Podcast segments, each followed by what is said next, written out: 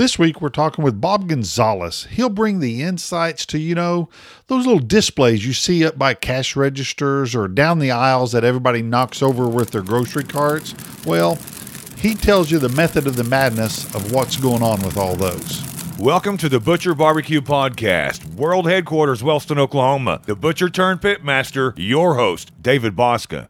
Welcome, everybody, to this week's podcast. We are going to go a different route than we've done. Well, we've kind of went this way in the past, but I'm introducing one of the people we use in our process of of communicating to you, the customer. That's the way I look at it. I've got Bob Gonzalez on the line from Vanguard Packaging out of Kansas City. Bob, say hello.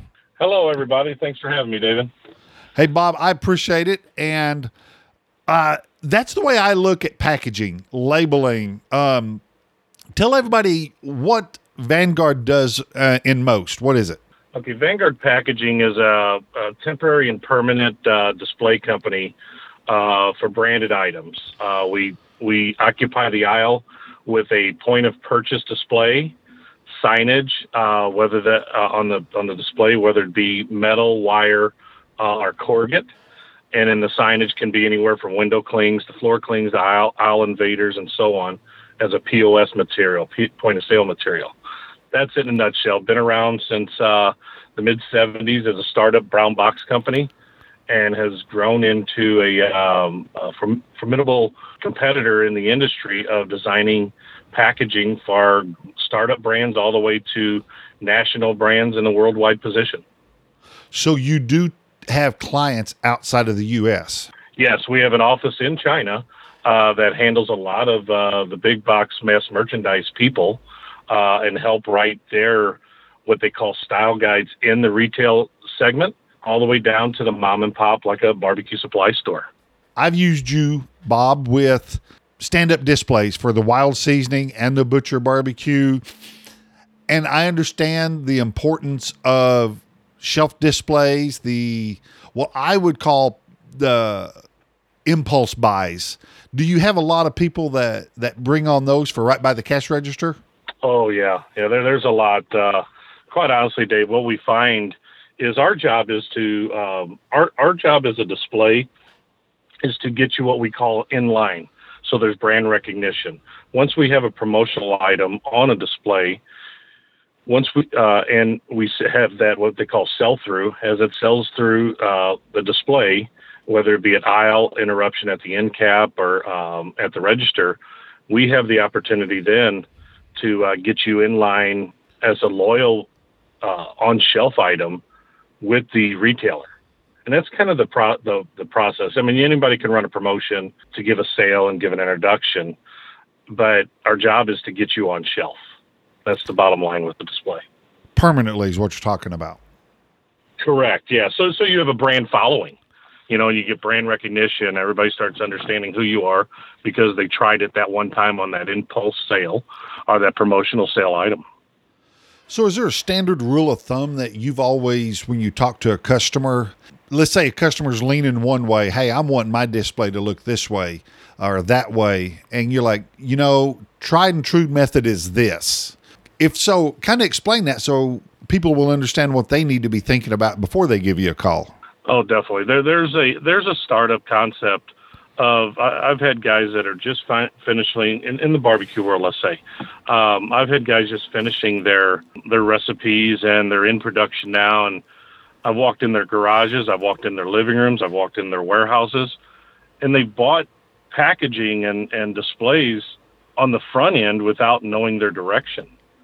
And um, slow down, guys. You know, you don't need to call me until we get distribution, uh, because once you're in distribution, that creates a whole different opportunity.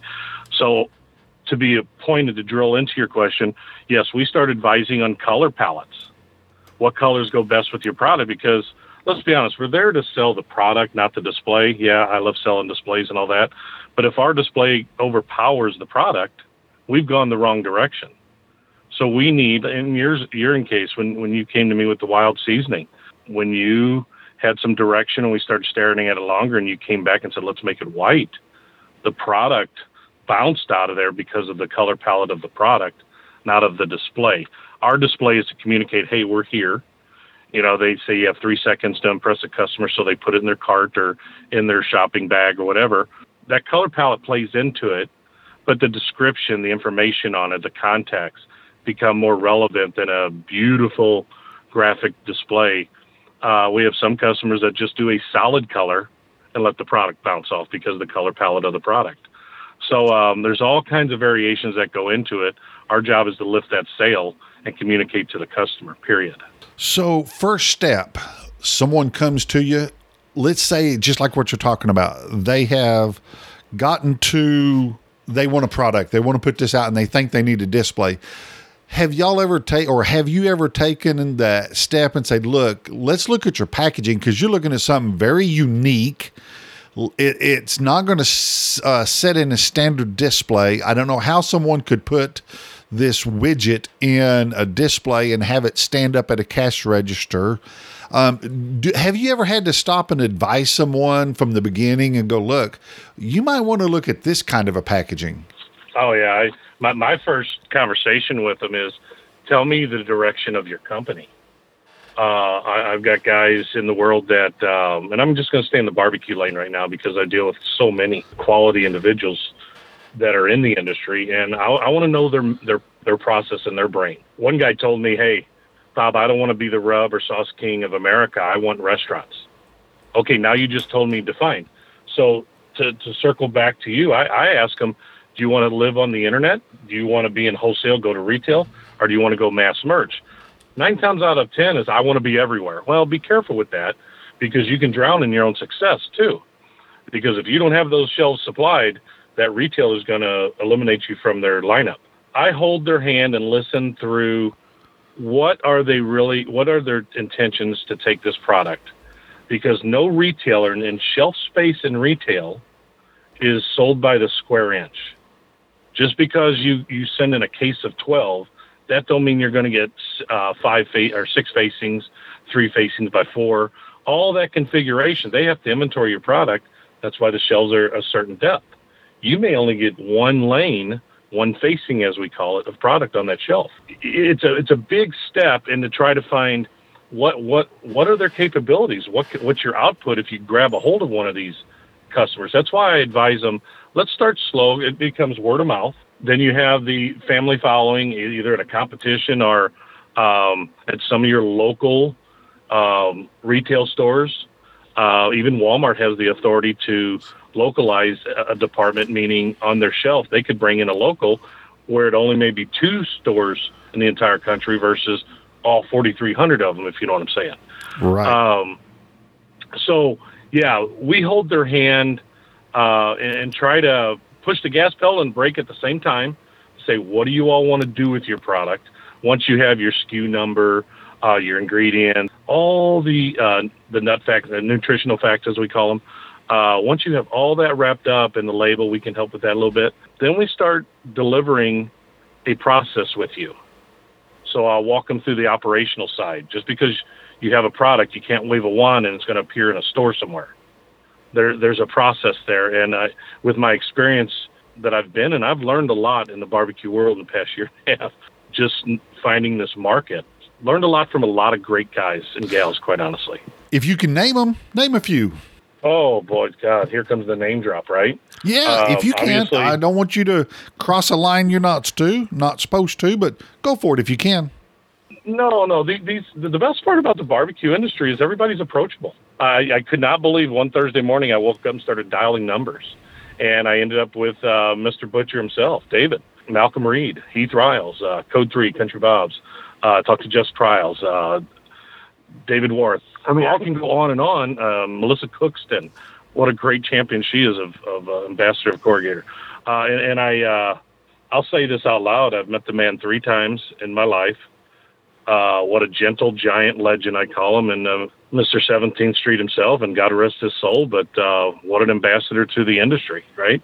Amen, um, brother. So I've got to meet, I got to meet a ton of people I know. I'm not accepting the award, but I've met a ton of people, and I appreciate their efforts to, to educate me in this, so I can help others. And one of my favorite people always tells me, Bob, there's room for all of us out there. You know, and and what he means by that is the barbecue industry is compared quite a bit like the craft beer industry. Everybody has a little niche. Everybody has their own following, and the content you all put out on the internet for people just like this podcast. I mean, this may not be the great segment that everybody's going to listen to publicly. To I'm not going to tell them how to cook a brisket or much less fry a bologna sandwich, but what what I get to bring to the market is all your knowledge into one segment to drive it to retail and make somebody's dream come true. Because David, I I've met butchers, I've met insurance salesmen, I've met beer distributors, beer truck drivers, and the list goes air conditioning um, technicians, IT techs. And what I'm saying is, I'm not saying their names, but they're all championship level across the country. And that's what's brilliant about this. Your backyard guy is probably one of the best cooks you ever want to meet. Uh, then they go compete and they get humbled. And that was the interesting part. I'm on a barbecue team here in St. Louis. And this is what I watched. I watched the people walk around, mingle. It's truly a family. And I was able to find what help can I bring these people except be the dishwash up guy on a barbecue team. So I just wa- watched all this, and it ended up, quite honestly, your products make me better than I am. So I'm going to share that with anybody I can. It's fun, dude. I had a good time. okay, speaking of your packaging, I heard a lot of the boxes, the displays. Do you make also I know it's obviously the outside box, the shipping box, the display box. Do y'all also do the inside can, uh, packaging boxes that uh, something might slide into that would go in a shipper box? Yeah. So what what we make is anything but the primary package. The primary primary package is the actual bottle of rubber sauce. Let's keep it in that terms. But we'll make the outer, uh, what they call the folding carton, the SBS box that that would slide into potentially, uh, like a smaller box, like a toothpaste box, that type of all all the way up from there. Now, when it comes to bags, poly, multi-wall, all that kind of stuff, no, I'll send you to some of my friends or some contacts that I do know that could help you there. It's not my world. All of us kind of network and live in that space together because it's so hard when you have an idea mixing it up in your uh, kitchen or whatever. Well, now how did I how do I do this? So I go on Uline and I buy this and so on. Then once you start scaling, that's when we become relevant to hold your hand and get graphics on it and so on and walk you through the rest of the way. All right, let's dive into that just a little bit. The actual makeup of the box. Uh, let's say, okay, let's start with a shelf display. I'm sorry, a counter display. Something sitting right on a counter, either over by, let's say, like if you're at a convenience store right beside the clerk or something. What is important? Like you said, you got three seconds to either catch their attention, let them read it, or force them to say, I got to have that product so they pick it up what what what is demanded on that box on a normal basis for that? Great communication, some quick, short bullet lines. Uh, what we tend to see is everybody's so proud of their name and their brand and their logo. It's everywhere on on a package. So let's say it's a little countertop with a header, and you got a uh, 12 product display sitting there on a countertop. Remember, there's 12 logos just on the product alone. A lot of people try to get it on the header, get it on the sides, get it on the front lip. No, the communication that you have to have a. Some people get too wordy. It's a short, sweet tagline. The reason why they want want you to grab it. It could be a, a nutrition factor. No, some of the ingredient claims, no nos and stuff like that, salt free, whatever that means. As long as you catch their impulse and catch their curiosity, you're fine. But until you become a recognized brand, logos can be good and subtle, but not in your face. You know, until they recognize it, the wording is going to be the key. Less is more, but you got to have the impulse tagline. And, and I would say the tagline is going to drive it back into that uh, the brand. So if you're Budweiser, you don't need a tagline. You you put what everybody sees or knows. But if you're a small local micro brewer, you need to put maybe uh, smoked German beer on there and then your name off to the side. Is that what you're saying? Correct, because they want to know what the product is. Everybody goes has a ton of flavors. You know yourself, how many different flavors do you have in, in your lineup? So trust your butcher's awesome in your situation, right? Because it's it's a dual connotation. That's your livelihood, and Now it's Butcher Barbecue. So th- th- that's a great coordination of the name and the tagline. L- look at Nike. They, they've hit a grand slam years ago, and most of their packaging now, if you look at it, is only the swoosh. Not Yeah. everybody can be Nike. You got to get their attention quick. What does the word Nike mean? You know, nobody knew that. So that's kind of my point. Nobody's going to know your name until they try your product, and it's kind of that kind of goes back and forth, egg uh, cart before the horse. But at the same time, Butcher Barbecue. Let's say we put it up there, and that's all good. But that tagline is going to tell them, "Hey, this is honey. This is." Um, uh, I mean, there's so many sweet barbecue, uh, hot barbecue. Uh, it goes goes on and on. You know, you got to tell them what it is real quick, and then they'll find your name after they keep looking. And I'll tell you, I made a mistake on mine that I've had two, maybe three retailers point this out to me. And I wouldn't have thought this till they got the display. And I'm in the process of getting some great big stickers made to put on your displays for me. And some of them are full blown retail that don't just do specific barbecue. It's a it's a store, okay? And Right. they put the display up, and they would walk by themselves and go, "What's a butcher barbecue?" Um, they know by looking it's butcher. They wished we would have printed on there somewhere about flavors of or or developed by two-time world barbecue champion that is something that I I didn't catch and I didn't bring my pointer across just like you said for that immediate oh what's what's what do they got in there from that guy you see what I'm saying so that's something I've learned on my display I'm going to put a sticker on there that says that developed by or winnings from two time world that way it might catch their eye in, in that sense Yeah, we we have to watch and we do graphic mock-ups for people. Uh, and the same same thing happened here. We'll just throw your logo on there to get your thought process going. But everybody's in love with their name and their logo. They're proud of it, and with with great understanding. I totally agree. However, you just nailed exactly what they're asking. Who did this? Yep. And Dave and I, Dave and I, you, you talked about we talked about this the other day. The relevance of your history goes with everybody that's competing with you, you know, and if you walk into a barbecue store, they're they're more likely to understand, oh, that's butcher. I know who they are. But the, the next step is to understand the masses. Why should I try this? Well, there you go. You you pointed out exactly what we try to help and do. And some people won't get past it. Nope, that's the way I want it. Be cautious.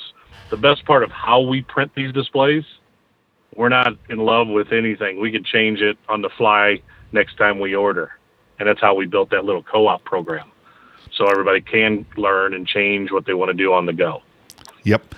My next round and that and I'm definitely going to get that put on that and the wild seasoning because I've got a distributor up in Michigan and that's exactly what he said. He says wild seasoning we love. Everybody loves the flavor, but what is it? Who where's it come from? Where's it out of?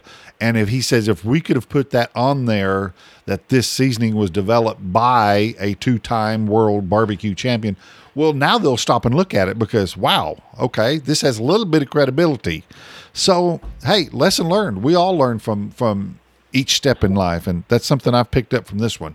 Totally agree. It's it, it is a step, and if you understand the success of all the all the products in the market in this space here, the the barbecue world, keep in mind where everybody came from. You know, there's a local guy here that's an IT specialist.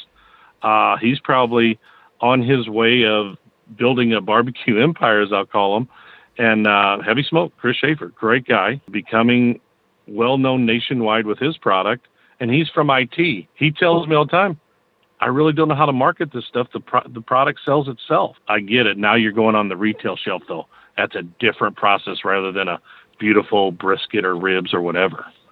You know, I'm just like, hold on, guys, I get it. So that's where we try to help and advise. And I get to talk to all the major brands in the country, uh, a lot of big companies over my years, and I got to learn from them as well and apply it in these situations. Yeah, so you've had the advantage of learning from those that are smarter than us as clients and passing that information on without giving away, let's say, information that is only for one customer only. Yeah, and it can't leave that island, but you can utilize the knowledge of it. Correct. Yep. That's Yeah. what I enjoy doing. I, I literally I've learned more from my customers and applied it than I've taught them in a lifetime. I guarantee it. And um, that's the fun part of this. Right. Okay. Everybody kind of gets the idea if, when you're listening to this that don't just splotch a name on it, put a blister looking deal. It takes some thought. Listen to the professionals. Throw your ideas in so that the professionals know where your concept is wanting to go. Okay. Now, cost of product. Explain what you've done with a lot of us. You you mentioned it, the co-op program but also explain why that co-op program is very important because I want them to understand if they start with a like I said a widget that does that's out of normal explain what a die cut would cost just for their product alone okay so that they maybe Okay. start correctly in the beginning Everybody has a local box company, we'll call it, in their area wherever they're developing their product. And the first thing they're going to say is, well, somebody told me I need a display, put it in a grocery store and start selling. You'll sell thousands, right? So what they're what you'll first find out is when you make that phone call is, hey, can you make me a sample? Make me a display. This is what I wanted to do. I wanted to hold 36 bottles and so on. Then the price comes. Well, well, we talk in our world we talk in the thousand price per thousand, okay? And that's our vocabulary. So you think you can use a thousand? Oh, I don't know. What's that cost? Well, all of a sudden, that thousand cost is forty-five thousand dollars at fifteen dollars a piece, or um, or fifteen thousand dollars. I'm sorry. And then what happens is, let's say a thousand displays of what we built you was fifteen thousand dollars for a thousand. What? Here comes the pink elephant. Oh, you need a cutting die, so it's so it's custom. Nobody has these on their shelf. So those cutting dies to make that exact display is about forty five hundred dollars just to make just to start the conversation. Then comes the fifteen thousand dollars to make a thousand. So what I decided to do, and as I, as I mentioned, I was in a barbecue program or on the barbecue team. I started looking at it, looking at it, looking at it, and so I got a, about a dozen of you guys together. Said, hey, why don't we uh, why don't we set up a, a display that fits all your products, rubs or sauces, and we'll run a thousand of them. The minimum order is a hundred, and the cutting dies are paid for. We took care of that based on the come right, and then everybody can minimally order their graphics, and we we print them digitally in our press in Kansas City. We do a hundred at a time, but we but we sell it as a thousand at a time. So every let's say there's ten of you, each of you ordered a hundred of of their print, and we delivered them plus freight uh, to their locations and then that startup cost is gone. You get the buying power of a thousand, but then you only purchased a hundred for the same cost of a thousand. And that's the co-op I'm talking about. We've done it with gift boxes for like a three pack, four pack rub or sauce for Christmas. We've done it uh, with obviously this display and so on. And I have other ideas to uh, co-brand some products and different pitmasters together. So we take so again, it, it's a less startup, but at the same time, a lot of guys are layering their product, as you know, David, that they kind of sit in the same space together. So that's become more cost effective. Unless you got a checkbook to get in this game, boy, it's a hard pill to swallow because my rule of thumb over many years is the cost of the display can exceed roughly 20% of your shelf price. That gives me a budget because really nobody knows, hey, just give me a price, I'll tell you if I can afford it. If I got enough in the checkbook, I'll buy it. That's kind of the mentality. But you got to sustain it because you got to repeat it. Because what happens if that 100 sells quickly? You got to be able to repeat that process again because now you've created a hunger. And if you don't deliver that, we have a problem. Yeah, And because that's when you'll lose position. Exactly. So Malcolm sold through and was the only one waiting on us and code three. He would then have to buy the full thousand units versus a hundred. to maintain this price. Correct. That's right. correct. Yeah. Yeah. I, what what I'm trying to do is develop more programs for other folks so we can sustain the co-op going, going, going forward. And again, it comes down to, hey, I'd rather have this. And you and I talked about one the other day on on a product, but let's try this, let, us try this, and m- move it around. Keep keep being flexible enough to where we're not pigeonholed, but having those having that cutting die, that tooling as we call it, paid for, wow, is a burden gone that allows you to spring forward quickly and react quickly. Yes. Get some graphics on it, get it approved, and what we're doing now is uh, we're sending in to to your point a few minutes ago. We will suggest you to send the graphics into the retailer and let them be involved as well because they have years of experience of aisle positioning as well. Uh, that is a great point. I love that one. Here's something mm-hmm. I thought of too that's so important that goes all the way back to concept of their own personal packaging even before it gets to this point not only how many will fit in a display, how much will ship, how much, but you you brought this up when you and I started our conversation, and just so happens that day you were here, my FedEx salesman was was in sight or on site. I remember that, and. Yeah. I ask, and both of you could work this out immediately because both of you knew your jobs, and the weight of the display fell under I mean, fully packed, fell under FedEx's maximum before it had to be going as a heavy shipment, which is additional shipping. So it fell under their 50 pounds maximum to where any driver can pick it up. It won't ha- it won't get that extra $15 charge. So that's important also. So this. Oh yeah. Is that called the square inches? Am I saying that right? Okay. Huge, uh, weight and size, because D- Dave take it a step further because grocery chains have union laws as well regulations that they one person can't pick up over 40 pounds 50 pounds there's a 70 pounder. All that comes into play as well. Interesting. So yeah so anybody can keep paying more for it till you can't afford it anymore then it just became a concept. Our job is to literally walk your walk your product into that retailer that it's ready that we've sent you and you, you've seen the sell sheets recreated for you that allows you to communicate to that retailer or whoever it is that you know what you're doing. Here's the pallet configuration. Here's the weight of everything. Here's the SKUs that are in it, and then you put your price on it and so on. Uh, and and what is their return on investment of that product and display, if you will. So it's a big what we call the profit and loss. You got to know your numbers, if you will, but we can't just put together a box and say here you go. It don't work like that. We we we help you out. So here's a tagline for Vanguard Packaging. Quotation starts Your business consulting with packaging in mind. you, oh, you, don't know how we live that. That's you know, basically what you're doing. Yeah, we we take it from from your shelf. Well, they call it cradle to grave because we have to in some situations. And it's funny you say that because I always think I always think backwards, and my family will contest to that too. I have to figure out how that is going to exit. Yes, sell through is great. You sold it all, that's the exit plan. But now with sustainability, we got to watch recycle content. We got to know what that store is going to do with it so we don't try to put plastic clips in it, stuff like that. So they have to separate the corrugate and the plastic and all that. So it's bigger than just making, and this is oversharing, but it's bigger than just the display. But we truly have to be professional to walk you through to not make you guys look bad. Like this retailer says, this guy knows what he's doing. Thank you. Send it in. Let's go. And that's all part of the process as well. Yeah, I agree. Footnote for the two of us: we need to get together for gift boxes. We need to make note of that. Love so. to. I'll be coming through there uh, mid March for Steak National. Okay. Yeah. Yeah. We need to, and maybe sooner.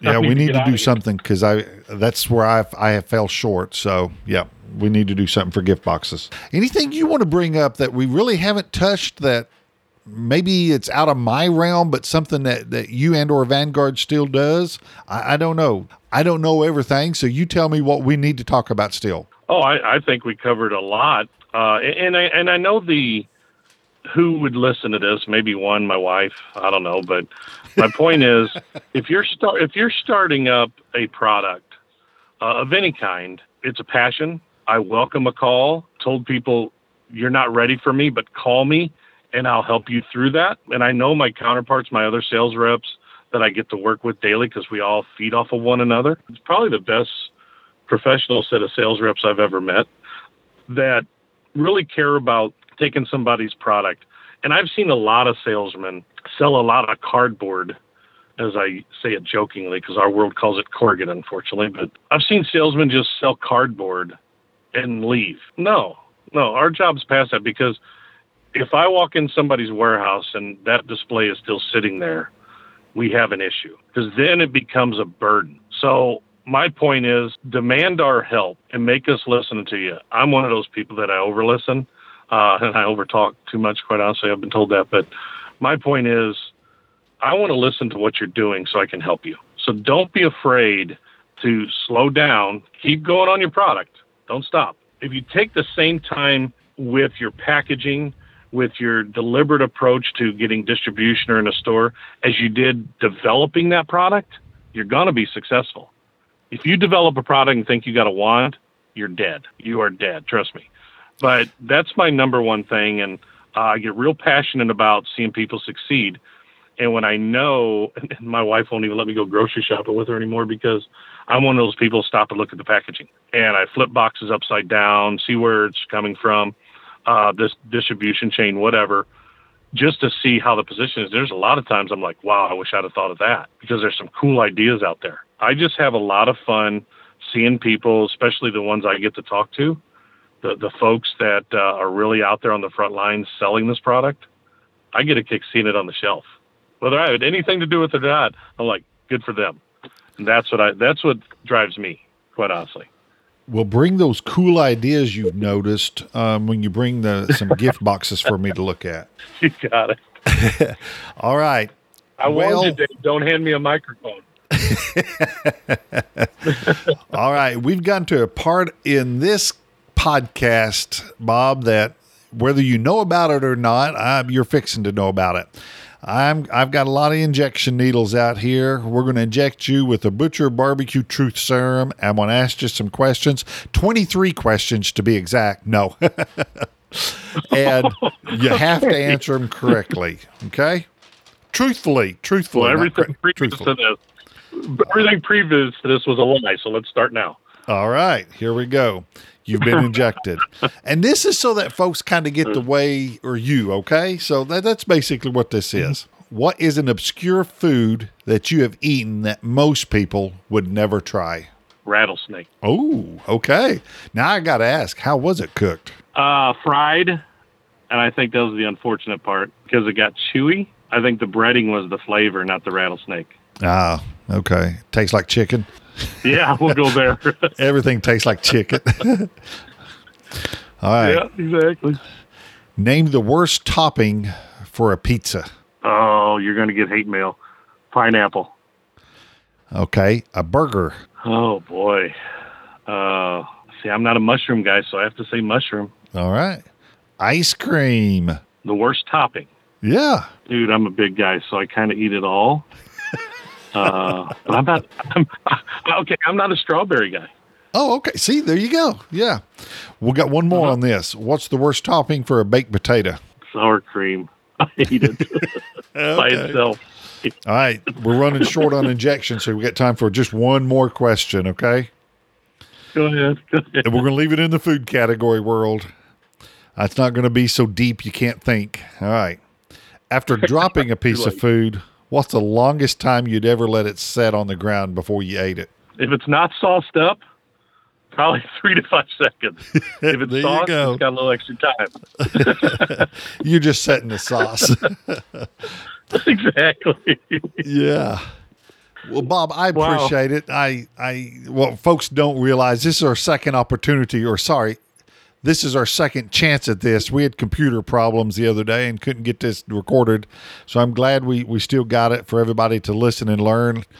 Bob, tell everybody where they can find Vanguard Packaging and Bob Gonzalez. Okay, so Vanguard Packaging, uh, you can go to our website at uh, vanguardpkg.com. We're all over. Uh, in, our manufacturing's in Kansas City, but we have offices, four offices through the country, one in China so easy to find us. You can find me Facebook if you want, or uh, Instagram. Just type in Bob Gonzalez, and I guarantee I'll show up somewhere. My personal email is rl Gonzalez G O N Z A L E Z at vanguardpkg.com. Well, Bob, like I said, thanks a ton. I appreciate it. I appreciate the information. I know other people will too.